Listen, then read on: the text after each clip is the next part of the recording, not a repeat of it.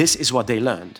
Because it could be confusing at the beginning, but it also allows you to develop your own leadership style. But it ultimately works, and in China, that's the only thing that matters if it works. Why did I become an executive coach? I saw lots of great people fail to get ahead at work, while their much less talented peers blew right past them. That made me furious, but also curious. What were great people getting wrong? It came down to helping them re examine what drove success and then helping them make critical shifts, one hard truth at a time. Feel like you're doing everything you were told, but you're not moving ahead at work nor having the impact you seek? Then welcome to 97% Effective with Michael Wenderoth, where we skip feel good, happy talk and engage experts in pointed conversations about what it really takes to move the needle at work and your career. So if you feel stalled or frustrated, or seek that extra edge as you move to the next level, then look no further. This is the Hard Truths Playbook you never got.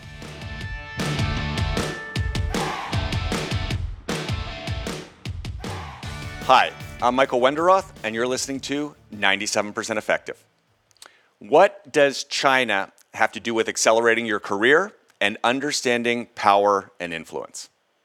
Get ready for a spirited conversation with Gabor Holch, GM and founder of Campanile Management Consulting, to discuss his latest book, Dragon Suit The Golden Age of Expatriate Executives in China. Gabor is an East West cultural leadership expert, and we're going to focus on his book, which captures insights from his more than 20 years in China, where he has advised, coached, and trained multinational executives and their teams. That ringside seat, being privy to the thoughts, challenges, inner feelings of top leaders, combined with his Renaissance background and training in languages, philosophy, and diplomacy, really, I believe, puts Gabor in a unique bridging role as someone who can help decipher and clearly communicate between East and West, China and the rest of the world. Gabor, congratulations on your book Dragon Suit and welcome back to 97% Effective. Michael, thank you very much for that and also for having me back on the show. Awesome. We're going to go right at it with your book. Why should listeners care about China? We live in an age when you don't come to China or you don't do business with China, then eventually China will come to you in so many forms. So, uh, you can run a, a chain of green groceries, or you can run an IT business, or you can run any kind of professional services or manufacturing in one way or another through an expanding global chain, you are going to interact with China in one way or another, and it's not easy. It is not, it doesn't doesn't come naturally to most people.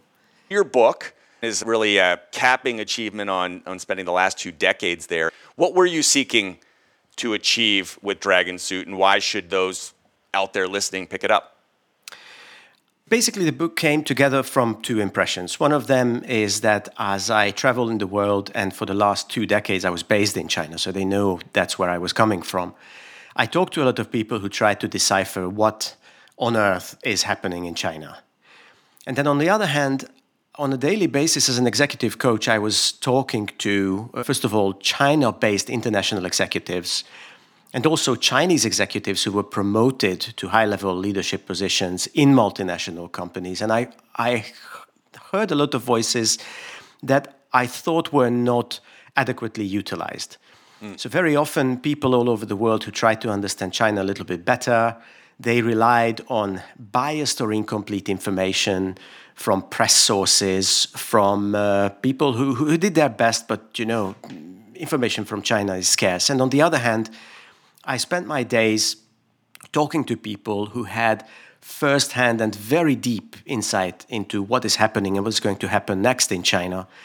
And I thought these two things are just not matched enough. So I wanted to use these voices of the dragon suits, as I call China based international executives, to explain how to interact with China more constructively. Mm. For those of out there who maybe don't know as much about China, one of the first things that comes to mind is you know censorship and being very careful these days. As you were writing this book, were there considerations of things that you actually self-censored or, or, or were careful about writing? I think there are a number of sides to that question. The, the mm. first one is that you really have to be somebody very important, or you have to write something that is that it has immense consequences in order to be really in trouble with with censors in China. So you have to be aware that there are events at international chambers of commerce inside of the PRC, the People's Republic of China itself, that are fairly critical uh, about government policies and so on. But you know, as long as it is a it is a forum that is not in direct contradiction with uh, the local laws and regulations, and of course, if it's not somebody highly visible who can I don't know change the the course of the, the stock market or anything like this, you are not going to draw an enormous amount of attention. The second one is I did an awful lot of fact checking. So I, I tried not to write anything unless I had uh, presentable evidence of that being so. I think you have to do that anyway if you write these days, because otherwise social media will tear you to bits. But in this case, when you are writing about China, and I think it's it's doubly uh, important. And I think I was in a slightly better position to do that than a lot of people who write about, let's say, leadership or executives, because I come from a diplomatic background where they taught us the very, very hard way to quote everything according to specific guidelines that have been agreed by higher authorities. So basically, you know, uh, a lot of people have an opinion about where the economy is going, but I try to rely on sources that are official and that are demonstrable. So because of this, I think I did as good a job as I can to, to, to be candid without censoring myself. Yeah, you do a great job of, of bringing a real diversity of voices, executives that, that you had worked with and coached, as well as a lot of attention to what was going on in the press, as well as weaving in history. So, thank you for that contribution. To get personal here for a second, Gabor, we have both spent a long time in China. But on your side, you made a conscious choice. You were global, had a diplomatic career. Decades back, this is going back to the early 2000s, to head to China, learn, invest, set up a business. And as you look on this arc and as you wrote the book, how has China accelerated or impacted your career? That is a good question because my career going any other way would be a counterfactual. So I, I cannot quite imagine how it would go if I hadn't arrived in China. But what, what the listeners uh, have to know if they haven't followed my work in general is that I was a junior diplomat in the European Security Organization before I came to China. I was at that time working in the former Yugoslavia. I am Hungarian. I, I left my country for my studies, and also I was an expat kid. So uh, already at that time, I was fair, like I was a relativist about where you live. I went over to China, and then I found myself in the middle as a as a how do you say a, a newly minted consultant. I found myself in the middle of China's preparations for the 2008 Olympics and the 2010 Shanghai World Expo, which is as a supercharged, adrenaline infused business environment as you can possibly imagine. So I was I was learning the trade. I had a small team. I didn't really know an awful lot about how consulting is usually done, but it, in China at that time it wasn't done that way anyway. But as long as you showed up at work in the morning, you could achieve something remarkable because the uh, the growth and the energy just basically propelled you forward. I am I consider myself extremely lucky to have witnessed that time in China. You are a global executive coach. I, am curious, as you think about transferable skills, how does constantly seeing new things in China serve you as you work with executives in other parts of the world? Well, there are there are two connection points that I cannot tire of pointing out. One of them is that we keep talking about the Asian century, and and Asia is uh, to a large extent centered around China right now. So it doesn't really matter where you are in the world, if you're in, in, in Berlin or Boston or Tokyo. If you do international business, you must figure out your relationship with China in one way or another. So it, ultimately, that relationship can be can be zero. It can be that you decide not to invest or not to participate in the Chinese market, but of course you need reasons for that, not only for your own decision, but also to sell that decision to all kinds of stakeholders. So this is one uh, of the ways why it's important for everybody to to understand how China works and how you as a leader relates to China. But the other one is that China, in a way, is always a bit of a glimpse into the future. Now, through this wormhole, it's not always a future that you like seeing. So it's not, not always a, how do you say, a very positive picture about the future. It can be, well, let me, let me mention two things one, one positive and one not so positive. Or let me put it the other way around. Let's start with the negative. So, if you look at the environment as an issue in business, starting from the health of your employees and what kind of insurance you need and what kind of policies you have to um, put in place to protect people from the harmful, um, let's say, influences of, of anything from from uh, air pollution, water pollution, global warming, and so on. China has had to worry about these things earlier and much more than most of the places from which people are going to listen to this podcast.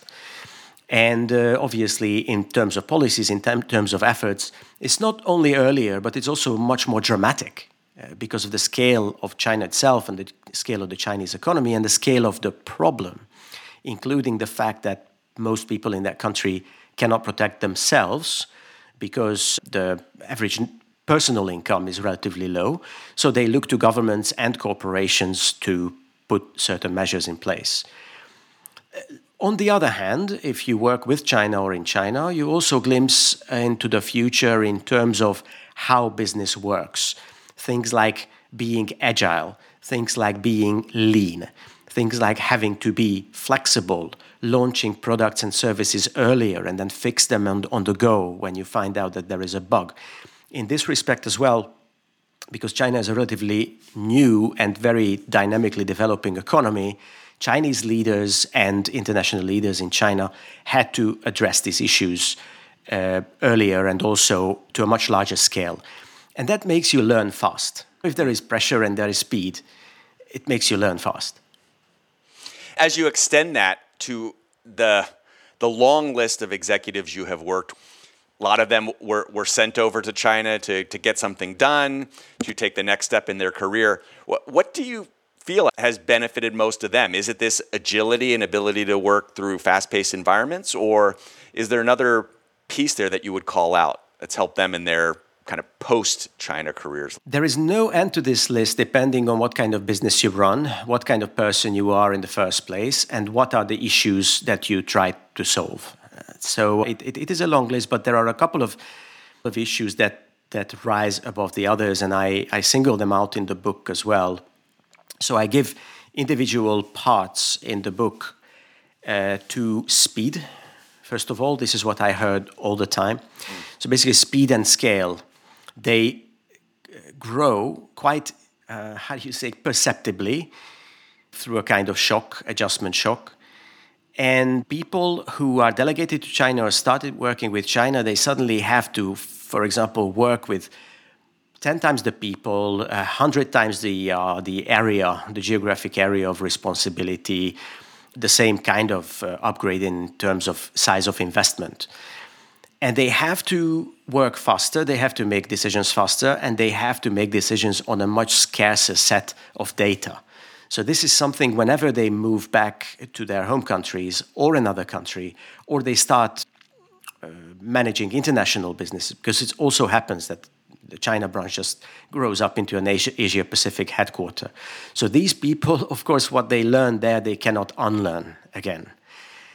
And it's so much so that I work with Western executives who are resettling to Europe after, let's say, five years, 10 years in China.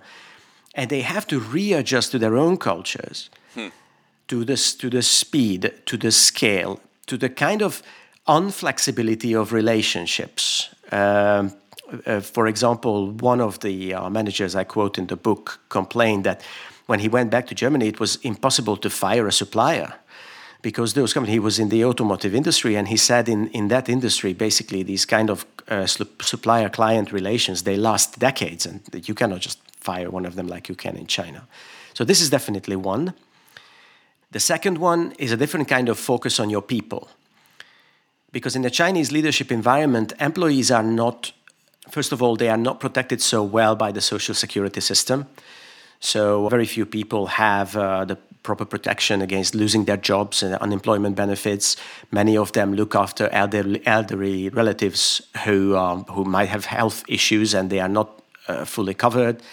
Their kids' education costs a lot of money. So people who work in China, they start looking at the responsibility of the leader and the firm over their people's lives in a completely different way. It, many of them are quite unhappy to step into a quasi parental role as a leader in China at the beginning. I mean, many Western leaders simply don't like that, but they get used to the responsibility and they, they figure out their own way to deal with it. And finally, interestingly, they get used to a diversity of leadership styles, mm. which is, is more common in China than, than in the West in, in Western leadership, we have a couple of big sources of leadership behaviors, you know, the Industrial Revolution, scientific management, and then again, the Second World War, the way people had to mobilize lots of resources in very short time, and finally, this kind of second industrial revolution, with the matrix organizations and personal responsibility. But it has always been fairly technocratic and fairly top down. Or, or let me say, fairly structured. Whereas in China, there is a plethora of different models. So, you know, there is the traditional Confucian and Taoist model, and then there is the communist model, and then there is the scientific model from the, from the early 2000s. And they have their ebbs and flows uh, in many different directions. So, Western executives, they get used to the diversity of ways to lead people. So very much expanding that toolkit, and I love what you said there about speed and scale. It's probably the best training ground you can get for Silicon Valley. You mentioned that people are figuring out their relationship with China. And again, to get personal, COVID, China was looking bad, then they were looking good, now they're looking bad again, right? Depending who you read or, or where you get your information from.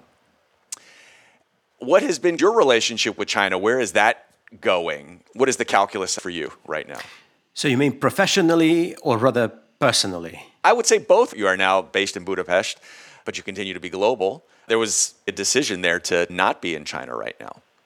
Well, when I left China, I always imagined it in a different way. The backstory is that I it happened to me twice, once in 2020 and once in 2022 that I went on a brief business trip and I wasn't uh, allowed to return to China for over half a year while my family was back in Shanghai. In 2020, it was before because of COVID itself. I went over to a, a business trip in Europe, and then suddenly COVID hit, and China closed its borders to everybody but citizens. And when the situation seemed a little bit more secure, in March 2022, and again, I left China, and then I was horrified in two or three days to see online that the so-called zero COVID policy started, which again from March uh, until about August, uh, we we were just waiting for the borders to open. But at that point, we decided that it just simply uh, not a sustainable situation. So my wife joined me here in Europe. So at this point, I didn't choose to leave China, but I started basically doing the same thing as I always did from Shanghai, except traveling the other way around. So, in this respect, it's not a dramatic lifestyle change except for the place of the base. Professionally speaking, it's quite interesting because uh, Chinese companies with European ambitions started finding me. Yeah. Last year, I acquired three or four new clients, and two of them were Chinese companies who had a, a serious strategy in Europe. And I think this is a trend that people who are interested in China should definitely have an eye on the super interesting trend as Chinese come out. What are you seeing? What are the the key themes that they're facing as they start to work in Western business environments? This is a, an evolutionary tale, so to speak. When I arrived in China in 2002 and then started up my company in 2005, there was very little international expertise in China apart from foreigners themselves. So, really, if a, if a, if a company wanted to bridge China with the rest of the world, you needed foreigners to do it. But in the meantime, two generations of very smart Chinese managers studied abroad, that they returned, worked for multinational companies. And at the beginning, when I started my, especially my coaching business, but even my training business in China, most of the time I trained and coached international managers there. But then a new addition, let's say after the 2010 Expo, was that I started working more and more with Chinese managers who were promoted to international leadership positions in Western multinational companies. By the way, it's not an exclusively Chinese thing. I did the same in uh, with Japanese, Filipino, Korean managers, but in China the volume is much bigger. And then came the Chinese companies themselves with their international ambitions. Now, one challenge is that as a Chinese leader, you can grow up to a very, very high level strategic position, being responsible for thousands or even tens of thousands of people and millions and millions of dollars or euros of investment without ever having been in an international position. So, this is something that doesn't happen to you in many markets. But in China, businesses grow so big, you can already be at a, at a C suite or a VP level when you first have to do business in a foreign language or uh, learn about how to do business with foreigners. So, this is a traditional problem that, that lasts. Large Chinese pharmaceutical, chemical, automotive, energy companies, the people that they send abroad, many of them have very little international experience.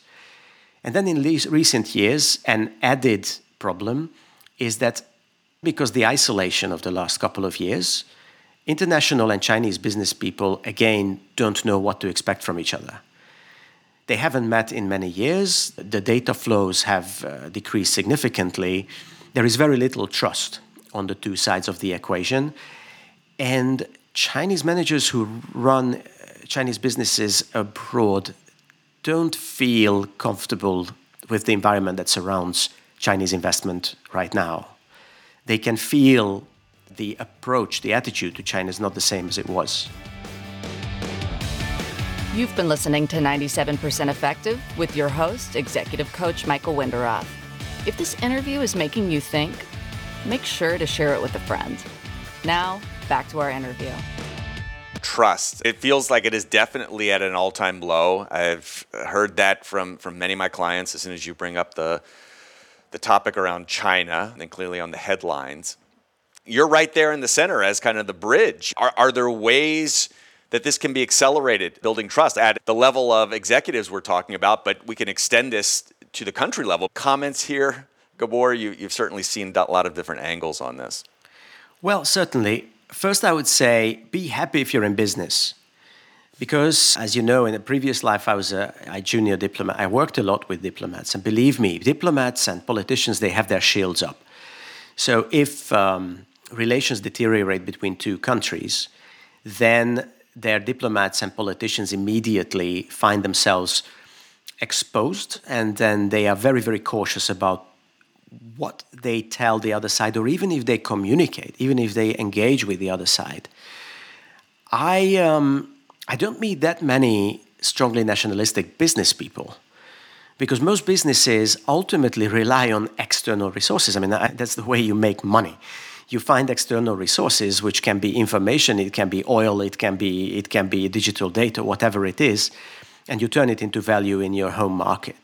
So business people have it much easier, and I, you know, when I when I hear one of these news, for example, that one of the governments restricts the flow of, let's say, certain kind of technology or certain kind of investment to the other country, and then immediately businesses start, you know, looking looking for the shortcuts and looking for the back doors so that they can keep doing business with each other anyway, and then in traditional media, but much more in social media, people immediately start taking sides. Like, who's right? Are the businesses traitors? Are they irresponsible? Or are the governments idiotic and, and dinosaurs to, to start, try to stop the flow of technology? But let's realize that everybody's doing their jobs here. It has always been like that. Now, if you're an individual person and you feel the, um, the trust uh, ebbing, there is actually an awful lot you can do. And most of those involve just keeping the personal communication up. It doesn't matter what you talk about. It can be it can be business. It can be that you're working on one project team and there is another project team in China. You choose the person with whom you have the best online chemistry, or maybe you met them a couple of times and you had a good chemistry with each other, or you, you are in a comparable position, function in the teams, and then you reach out and then you ask them, listen, why does your boss not reply the email? Or how do you usually do this? Or even just found out that you, I don't know, root for the same football team and you can find a, uh, a conversation. Now, it's not easy with China because basically all the digital channels that we use outside of China are blocked in China. So, one sometimes rather painful sacrifice that international leaders that I work with have to make is download and learn how to use WeChat. Because this is, this is an internationally available app that people who have no China connections don't really use. But once you get on it and once you find some of your key contacts on it, then you start communicating much more intensively with your Chinese counterparts, and it's well worth it. This is actually in the book, WeChat is at the core of re engaging with people on the Chinese side. Yeah, indeed. If, if I'm not on WeChat, I feel like I lose that bond and connection and what's going on with a lot of my old Chinese colleagues. You do. to go into the, the book, the, the title here is about the golden age. It is always so hard to write about technology or China because it is shifting so fast. Has this era passed? We, we are seeing the headlines, we are seeing the, the hawkish talk going on. But how's this era passed, and what's still relevant from that era that leaders and managers can take away as we enter uh, a different, certainly geopolitical environment? So, first of all, yes, it has passed. And there is plenty of evidence in the book. Uh, I am going back to a policy paper in the mid 2010s that basically announced the end of this uh, golden age for international business in China based on uh, research done by Roland Berger. But also, if we look at another couple of important indicators, such as the share of import and export in China's overall GDP, then the McKinsey Institute has a so called exposure index, international exposure index, which measures anything from tourism to people learning foreign languages to how much foreign media people consume.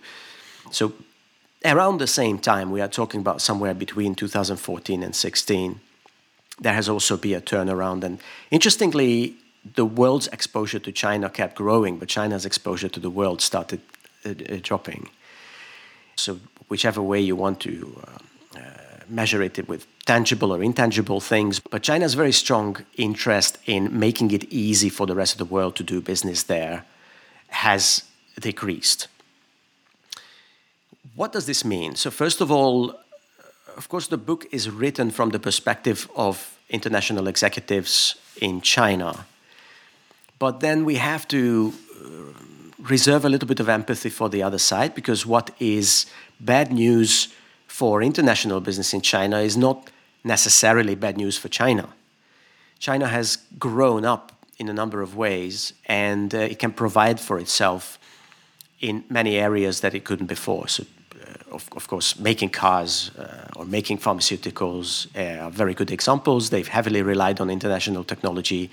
They heavily relied on even international companies to manufacture these things for them. And this is not true anymore. Where are we going from here?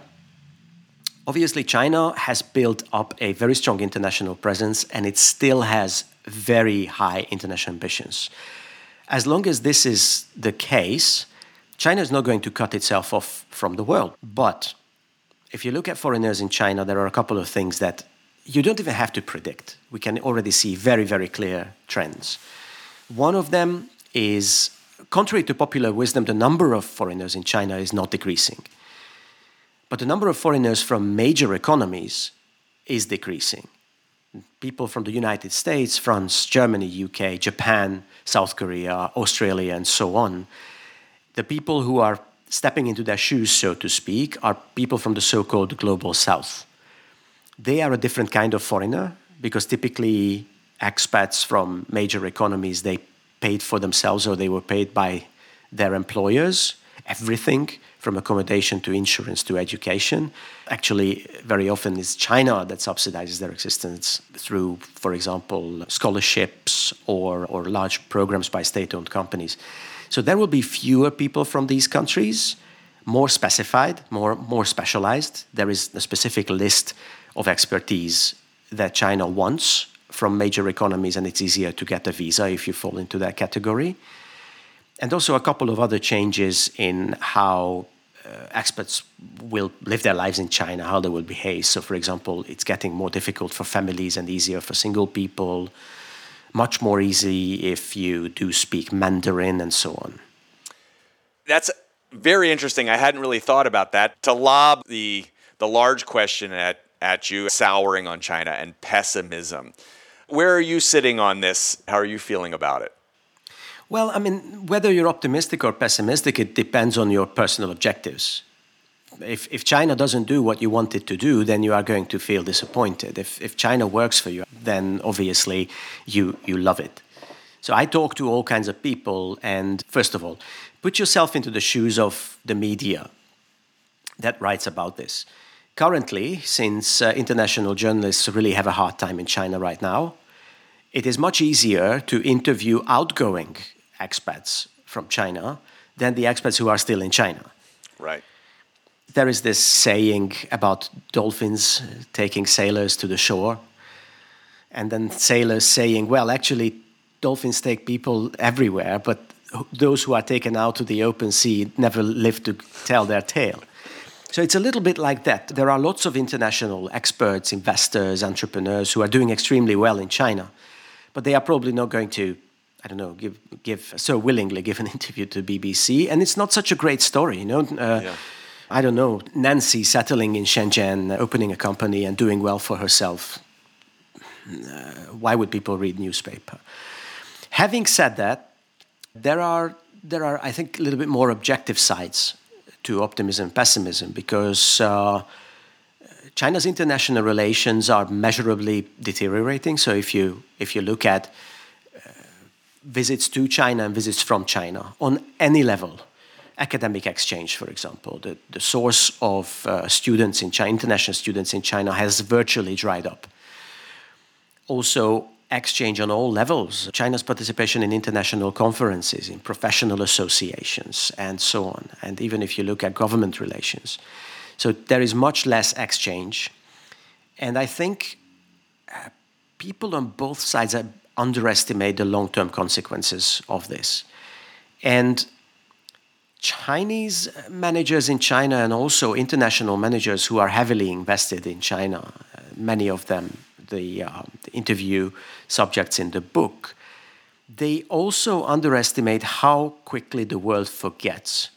So, China is unavoidable in international business today. But if I go to international headquarters, people really try their best to avoid it. And that, that is very, very unfortunate. You know, it's much difficult to get a visa to China right now. There are much less foreigners, which for most foreign visitors, it means it's less fun.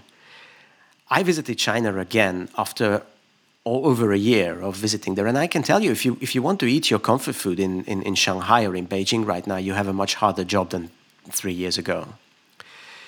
So I think, I think both sides should make much more of an effort to, to, to keep the dialogue up. Otherwise, um, not only the China plans of international businesses, but also China's international plans could be in jeopardy as well. Mm.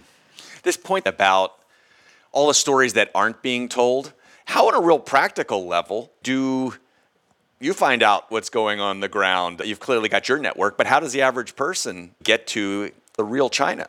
Practical things here for people out there. Where do you pick up the, the, the stories of what's really happening versus the, the government line or the, the Western press line? Well, in a way, that's what the book is for. And this is something I mention yeah. in the, the foreword of the book is that people who have first-hand experience and sometimes recent first-hand experience about China are closer to you than you think. Just, just think about levels of separation. Who could be the person who has recently visited China or has regular contacts with China? Multinational companies have very inter- intensive interactions with China.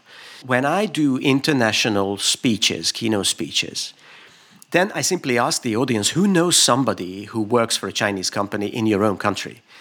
And the number of the hands that go up uh, grow year by year because, because Chinese companies are, are, are present everywhere.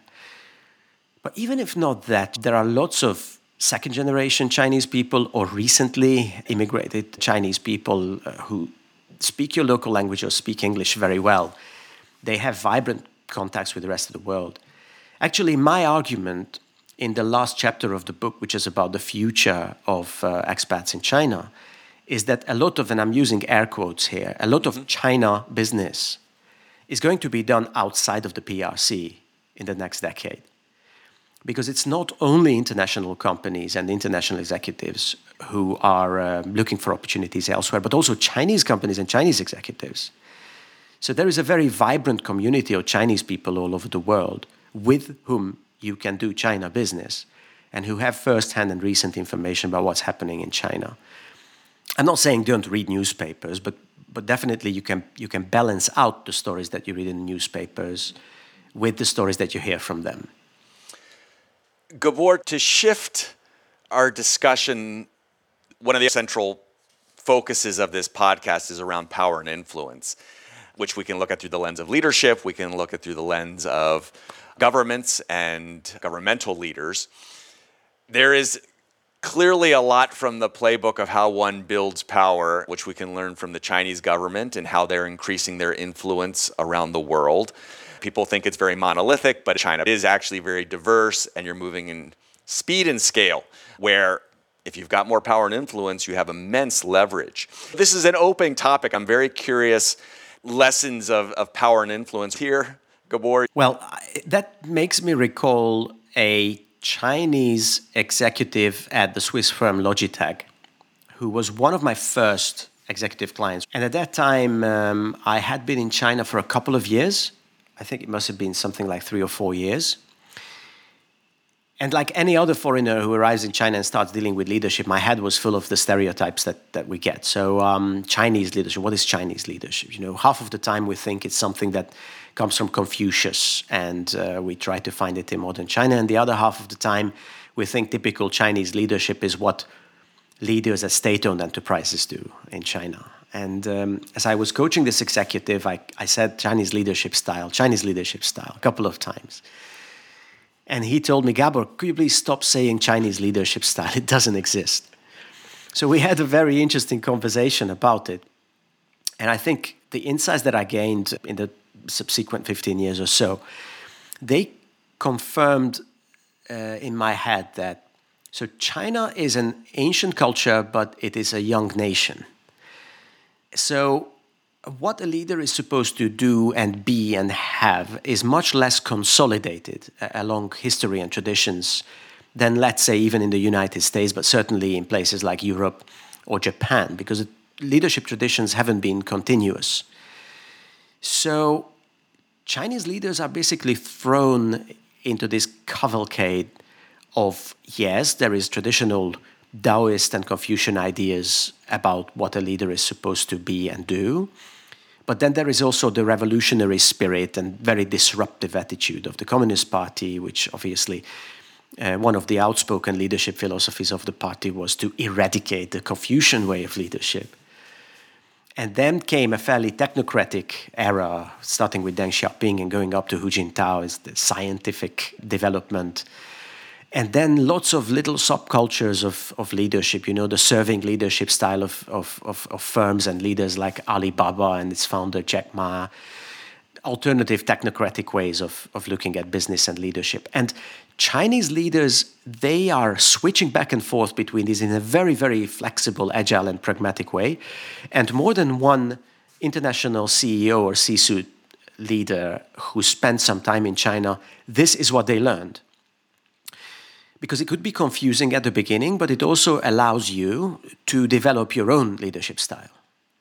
So if you are if you are not a, how do you say not a, not a dominant not a task focused leader, but you have a fairly social coaching or serving or visionary style, in China you are you are going to find ways to get results with a uh, leadership style that might not be um, so predictable, for example, or or might not build visible authority but it ultimately works, and in China, that's the only thing that matters if it works.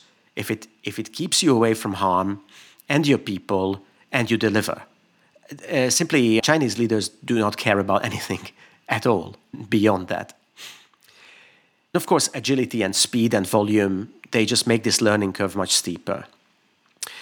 And more recently, as I talk to international leaders, another thing that they learn is to harness technology in leadership. Mm. Because um, Chinese teams are big, fast, must be quite flexible. Um, a lot of people I think that listen to us will not like this, but you know the the party that is the ultimate leader of the nation harnesses technology to anything from allocating resources to um, uh, making sure that people don't break the rules. And Chinese corporate leaders and also international leaders in China, they learn from this too. And then they find out that this little box that we call a mobile phone, it has so much data about so many people. So when I'm looking for an employee, why, why not look there, right? So, for example, when they want to recruit people that they trust, now a lot of international managers use WeChat and a kind of personal referral system that if you get your cousin or your neighbor or, or your former classmate into the company, then you get some kind of reward or, or, or if nothing else, visibility and a handshake. And it works spectac- spectacularly. Uh, delegating tasks, for example, how much easier it is to, to keep track of tasks that are delegated through high level um, uh, technological tools. Now, just imagine an Italian or a German leader coming home to their home country and trying to introduce something like that in their home country. So I think, yes, chuckle, I think is the, is the right way to react to this. But obviously, in the longer run, these, these trends, I think they point in China's way. One of the words that comes to mind is one that I've always used uh, about China, which kind of came up as you were talking about that is, is just the word pragmatic.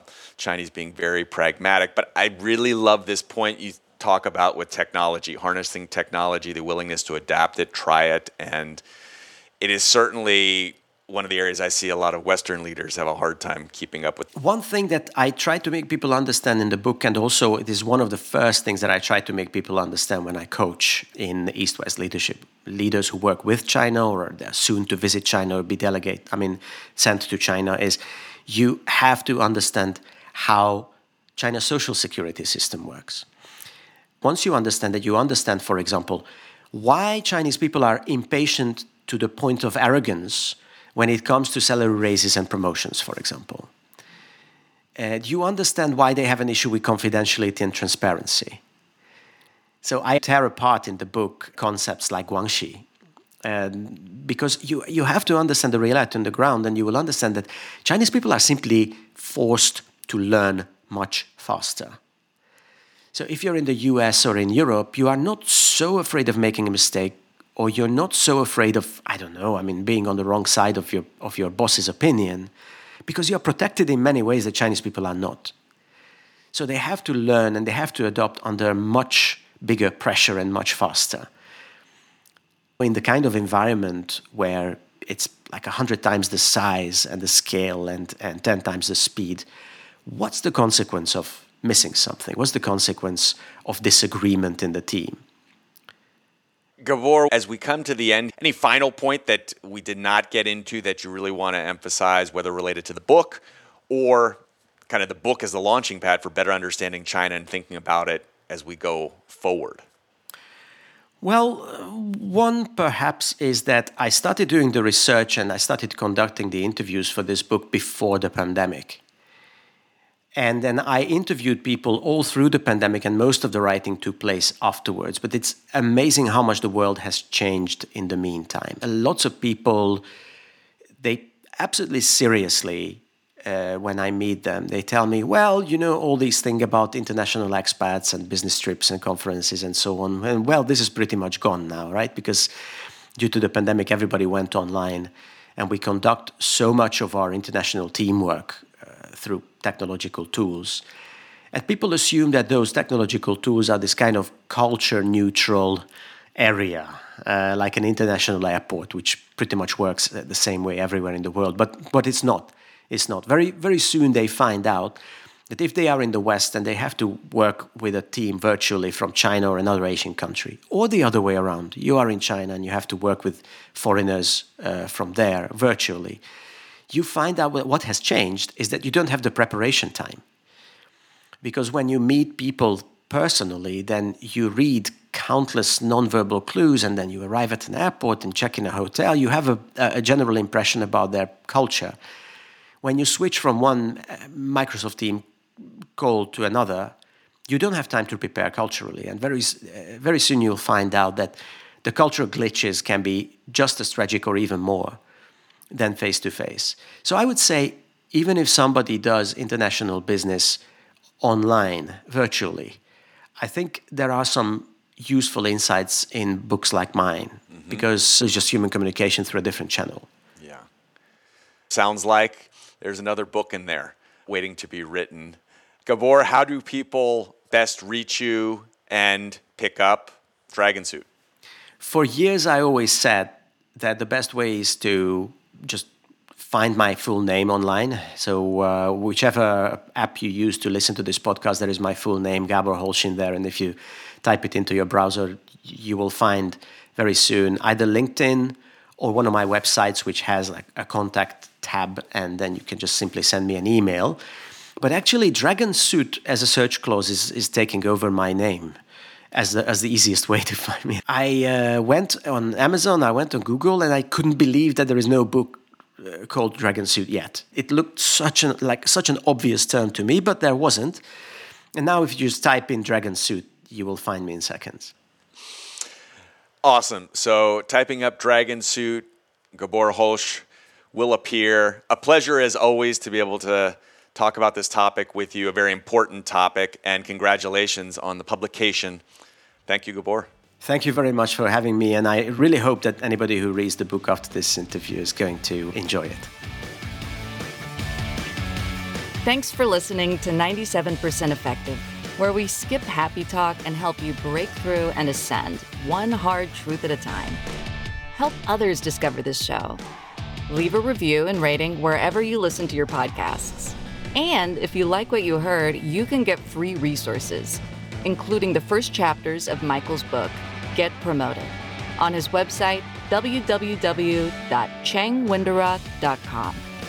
That's www.changwenderoth.com.